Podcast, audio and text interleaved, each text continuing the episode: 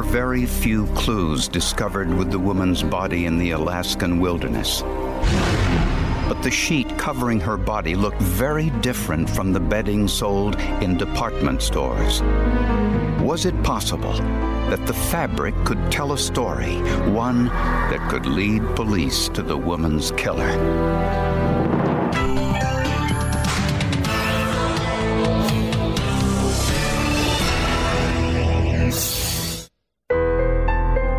36 year old Judy Bergen walked into her favorite bar at the Samovar Inn in Anchorage, Alaska, it was apparent that something was terribly wrong. The bartender who had known Judy for years said that when Judy came in that night, uh, Judy looked as bad as she'd ever seen her. Judy came from an affluent and politically connected family and was something of a free spirit, working as a cook on a fishing boat. But Judy told the bartender that she was tired of life in Alaska and wanted to move away. Judy was upset, distraught. At that time, uh, she had a large amount of money and a ticket to Hawaii and was planning to go to Hawaii. Judy showed her an airline ticket and a substantial sum of money and said she was going to straighten up her life. Later, a man approached Judy at the bar. The two shared some drinks, and witnesses said Judy left with the man and went to his hotel room. Witness indicated that Judy had gone upstairs with that person, uh, allegedly possibly to use drugs that day. Later, she returned to the bar, said her goodbyes, and left in a cab. Two weeks passed, and no one had heard from her, so Judy's family contacted police. She would call and just check in and, hi, mom, how are you doing? And I knew she was around, and I knew that she didn't have anything to complain about at the time. And so when the call stopped coming, then I thought something had happened. Police interviewed employees and customers of the Samovar Inn where Judy was last seen. In particular, they wanted to interview the man Judy left with. But no one at the bar knew who the man was. He paid cash for his room, did not register under his real name, and hadn't been in the bar before or since. All avenues were basically slammed shut for one reason or another. We were never able to determine who this person was. Judy had been living in Anchorage with her boyfriend Carl Brown, a commercial fisherman. He told Judy's family that she was fed up with Alaska and just moved out. He said, She told me she was going to Hawaii. So I haven't seen her, don't know anything about it. He just said their relationship had come to its end and she just walked off with no explanation for why she would walk off. Police checked with the airlines and discovered that Judy didn't take a flight to Hawaii or anywhere else. Four months would pass before police and Judy's family would finally learn where she had gone.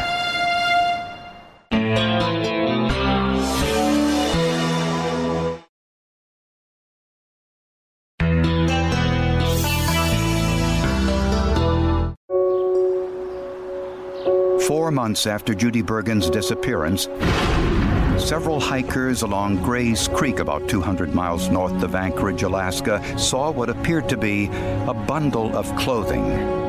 It was wrapped in a sheet, but they ran over and got their mother. Their mothers came over and discovered that uh, there was indeed what appeared to be uh, human remains, mostly skeletized remains uh, of a human body out in the woods. Police immediately sealed off the area. The badly decomposed body was that of a female approximately five feet tall with short brown hair. By rehydrating her mummified fingers, and we're able to obtain a fingerprint, match that fingerprint, and uh, the body that was found was identified as Judy Bergen. I really was not surprised. I just had a feeling that it could be her.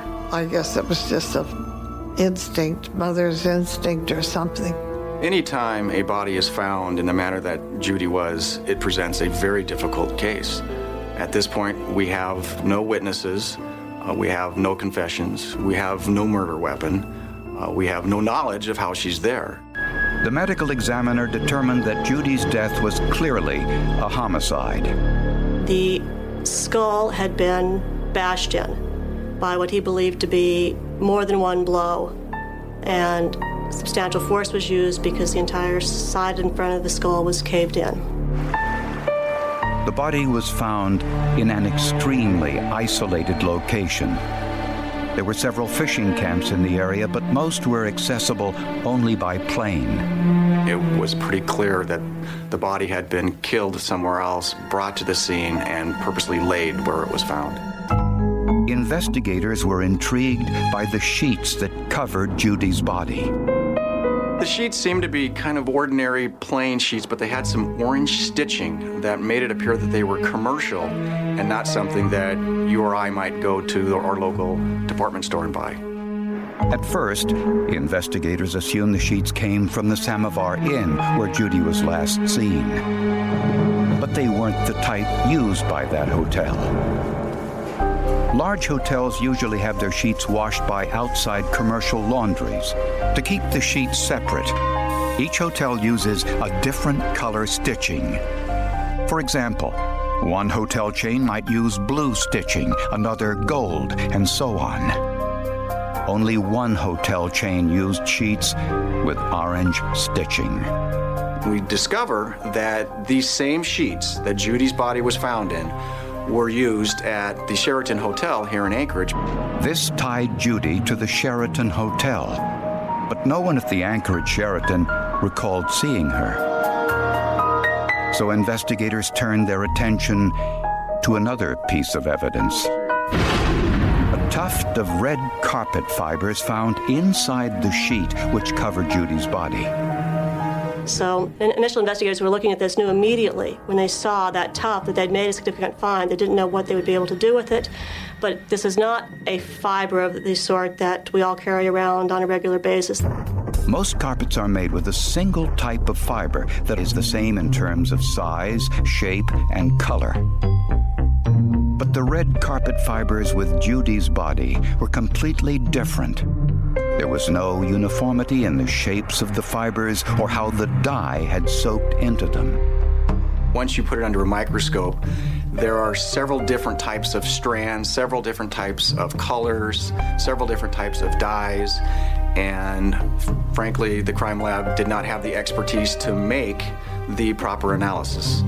Officials in Alaska sent the sample to forensic microscopist Skip Palenik, who recognized it as junk fiber, which is used in less than 5% of all carpet. Junk fiber represents a collection of fibers from a number of different sources, some of good quality, some of poor quality, some experimental fibers that are all brought together uh, by chance by a fiber broker who's buying uh, this material from a number of different sources. Investigators now knew that Judy Bergen had been with someone who had a connection to the local Sheraton Hotel and someone who had inexpensive red carpet. Now all they had to do was find him.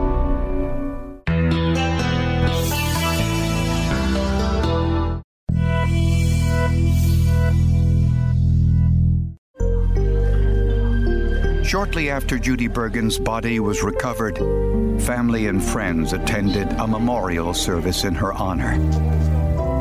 She was a free spirit. Judy was barely five feet tall, and uh, weighed probably less than 100 pounds, but didn't feel that her size prevented her from doing anything she wanted to do. Judy Bergen was a person who was dearly loved by a lot of friends and family members. Uh, she was a talented uh, poet. Uh, she was a fisher person, uh, worked uh, all over the state on various fishing uh, vessels. She loved to cook, uh, and her friends had a lot of great things to say about her. On the night Judy disappeared, police found a witness who saw Judy leave the Samovar Inn in a taxi. But police found no evidence of where she went. So we get cab records for all the cab companies in town. No cab driver remembers Judy Bergen or taking somebody to this place. But the bartender recalled Judy saying she was going home to pick up something before taking a flight to Hawaii. Home was Carl Brown's place. Carl and Judy had been living together for about nine months before her disappearance. Judy told her family that at times Carl Brown was physically abusive. I felt that it was an unhealthy relationship. As the time went on and things became evident that she wasn't happy, then I, I began to feel there was something going wrong. Carl Brown was known to be a drug dealer in the Anchorage area for a substantial amount of time, for at least 10, 15 years. Uh, he dealt in uh, cocaine and heroin. Brown said that Judy moved out of his house and that he had no idea where she went. None of Judy's personal items were in his home. And investigators noticed that the carpeting in his home was not the same color as the fibers found with Judy's body. The first thing I noticed when I walked into Mr. Brown's house was that he, his house was uh, carpeted in shag carpet. However, it was a different color. The living room and uh, in the dining room area was an orange shag. What about this? But police discovered potentially explosive piece of information. Several years earlier, Carl Brown worked at the Sheraton Hotel in Anchorage. That piece of information is significant because Carl Brown now has access to the sheets that it, uh, that match the sheets uh, with the victim's body. But so did numerous other past and current employees. At police headquarters, investigators decided to ask Brown whether he made any improvements to his home after Judy left. Okay, all right. Um, you also said you didn't make any changes to your house? No. Okay. Any type of changes at all? I mean, did you change windows, floors, stuff like that? Uh, I put carpet in in my bedroom. What, was it the whole house, or you No, just the? just my bedroom because it was rips. I had a chair at the desk and I'd slide it back and forth, and it had a big tear in it, so it was threadbare. So I just had a real cheap carpet to begin with. Okay. Or your place pad in? Yeah, because it was raggedy. I mean, it, I don't know how long it had been there, but it was pretty gross. You remember when that happened, Carl? When you had that carpet change? Yeah, it was before Judy left because she picked out the color. No, I take that back. No, it wasn't. She picked out the color, but I had to do it after she left. Okay, after she left. Right, right. But having new bedroom carpet wasn't enough evidence for the local judge to issue a search warrant. And we're looking for uh, something, a lead that we can follow and get enough information to get into his house and and, uh, and possibly search his house for any possible evidence that might be in there. Uh, we just can't seem to come up with a, with a break. A year passed, and it looked like the murder of Judy Bergen might go unsolved. But Sergeant Massey refused to let that happen. It was asking investigators from Anchorage to drive by Carl's house to see what kind of activities going on there. Once a week, local police drove by the house. And then, a year and a half after Judy's death, they finally got the break they'd been hoping for. At one point in time, it was found the residence uh, was vacant. Brown's house was on the market, which meant police no longer needed a search warrant to look inside. Was it possible there was some evidence in the vacant house which would shed new light on Judy Bergen's murder?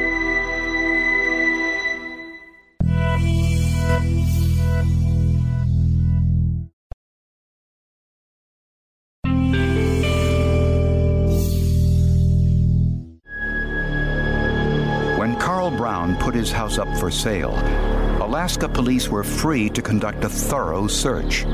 We're searching for two things. We're searching for any blood evidence that might be in there. We're also searching for, uh, obviously, red shag carpet fiber that might we might use to match up with the carpet fiber found with the victim.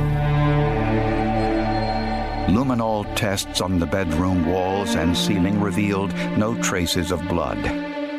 Of course, we're highly disappointed when we don't find any blood that we could somehow match to either Judy, Carl, or anybody that might have been related to the case. We, we know up front that the carpet had been changed, so obviously we're going to look underneath the existing carpet. And when they did, they made a startling discovery red carpet fibers like the ones found with Judy's body. Along the tack strip around the perimeter of the room, we find remnants and carpet tufts of red shag carpet. Apparently, the carpet installer had not vacuumed the floor before putting down the new carpet. They just didn't clean up their mess and didn't sweep up the old existing carpet fibers. The fibers were sent to the forensics lab for analysis. Skip Palenik found seven different types of synthetic fibers in the sample. You see round fibers. Some round fibers are thicker than other round fibers. We see seven distinct types of fibers in this case, which corresponded in every single instance to fibers that were found in the other tuft. Next, Palenik conducted what is called a hot stage analysis. Synthetic fibers will melt at different temperatures, usually in the range of 210 to 225 degrees Fahrenheit. Any polyester fiber will melt at a, at a specific temperature, which is one of the physical features that characterizes that particular fiber. And even two fibers, which appear in all ways identical, that have different melting points, are from different sources. When placed on the hot stage, the fibers from Judy's body and those from Carl Brown's bedroom both melted at the exact same temperature. In every case, they were identical to one another. Of course, for every corresponding fiber, there was a corresponding melting point that was the same. Even the dyes were identical. In both samples, one of the junk fibers was thicker than the rest. As a result, the dye did not go all the way through it and is evident in both samples. This is called ring dyeing, a ring of dye around the outside of the fiber. For investigators, there was no doubt that the tuft of carpet found with Judy Bergen had come from Carl Brown's house. It was almost uh, overkill in a way. We had so many pieces of evidence that we could use in this case that showed that these fibers were identical in every way that could be measured. We refer to it as a carpet fingerprint because essentially it's the same kind of evidence. It's very hard to explain away. Carl Brown was arrested and charged with Judy Bergen's murder. Prosecutors believe that Judy grew tired of the physical abuse in her relationship with Carl Brown and decided to leave Alaska, fly to Hawaii, and start a new life. After she left the Samovar Inn, she went home to pick up her things. When Brown learned Judy was leaving, he responded with violence. The autopsy revealed he beat her to death with a blunt object. Then he wrapped her body in the bed sheet he had taken from the Sheraton Hotel, a sheet which contained the signature stitching. He didn't see the tuft of carpet which clung to the sheet with fibers so unique they could only have come from his bedroom. Brown dumped Judy's body 250 miles away in the Alaskan wilderness. Interestingly, it was just a short distance from where he went fishing each year. Prosecutors believe Brown removed his bedroom carpet to get rid of the blood evidence left by the murder. I've seen a lot of evidence uh, in my career, and forensic evidence is something that uh, you don't have as often as the public thinks, but when you have a piece of forensic evidence like this, it is extremely powerful evidence. Carl Brown denied killing Judy and blamed her death on drugs. One of the defense tactics was that the victim died of a drug overdose and the skull crushing was a result of a moose stomping on her head. As a lifelong Alaskan, I have never heard of such a thing happening, period. After a five week trial, Carl Brown was convicted of first degree murder and sentenced to 85 years in prison. All because of orange stitching on a bed sheet and some cheap red carpet that hadn't been dyed all the way through. There was no doubt in anyone's mind after having that evidence produced that it was uh, it was an actual fact, and they found him guilty, and they they had a reason to find him guilty. Essentially, Carl Brown had left his fingerprint on Judy Bergen's remains, unbeknownst to him, but fortunately for us, uh, the investigation uncovered it. The fiber evidence was the only physical direct link from the body and Carl Brown. It was the single most important piece of evidence that the jury heard during his trial.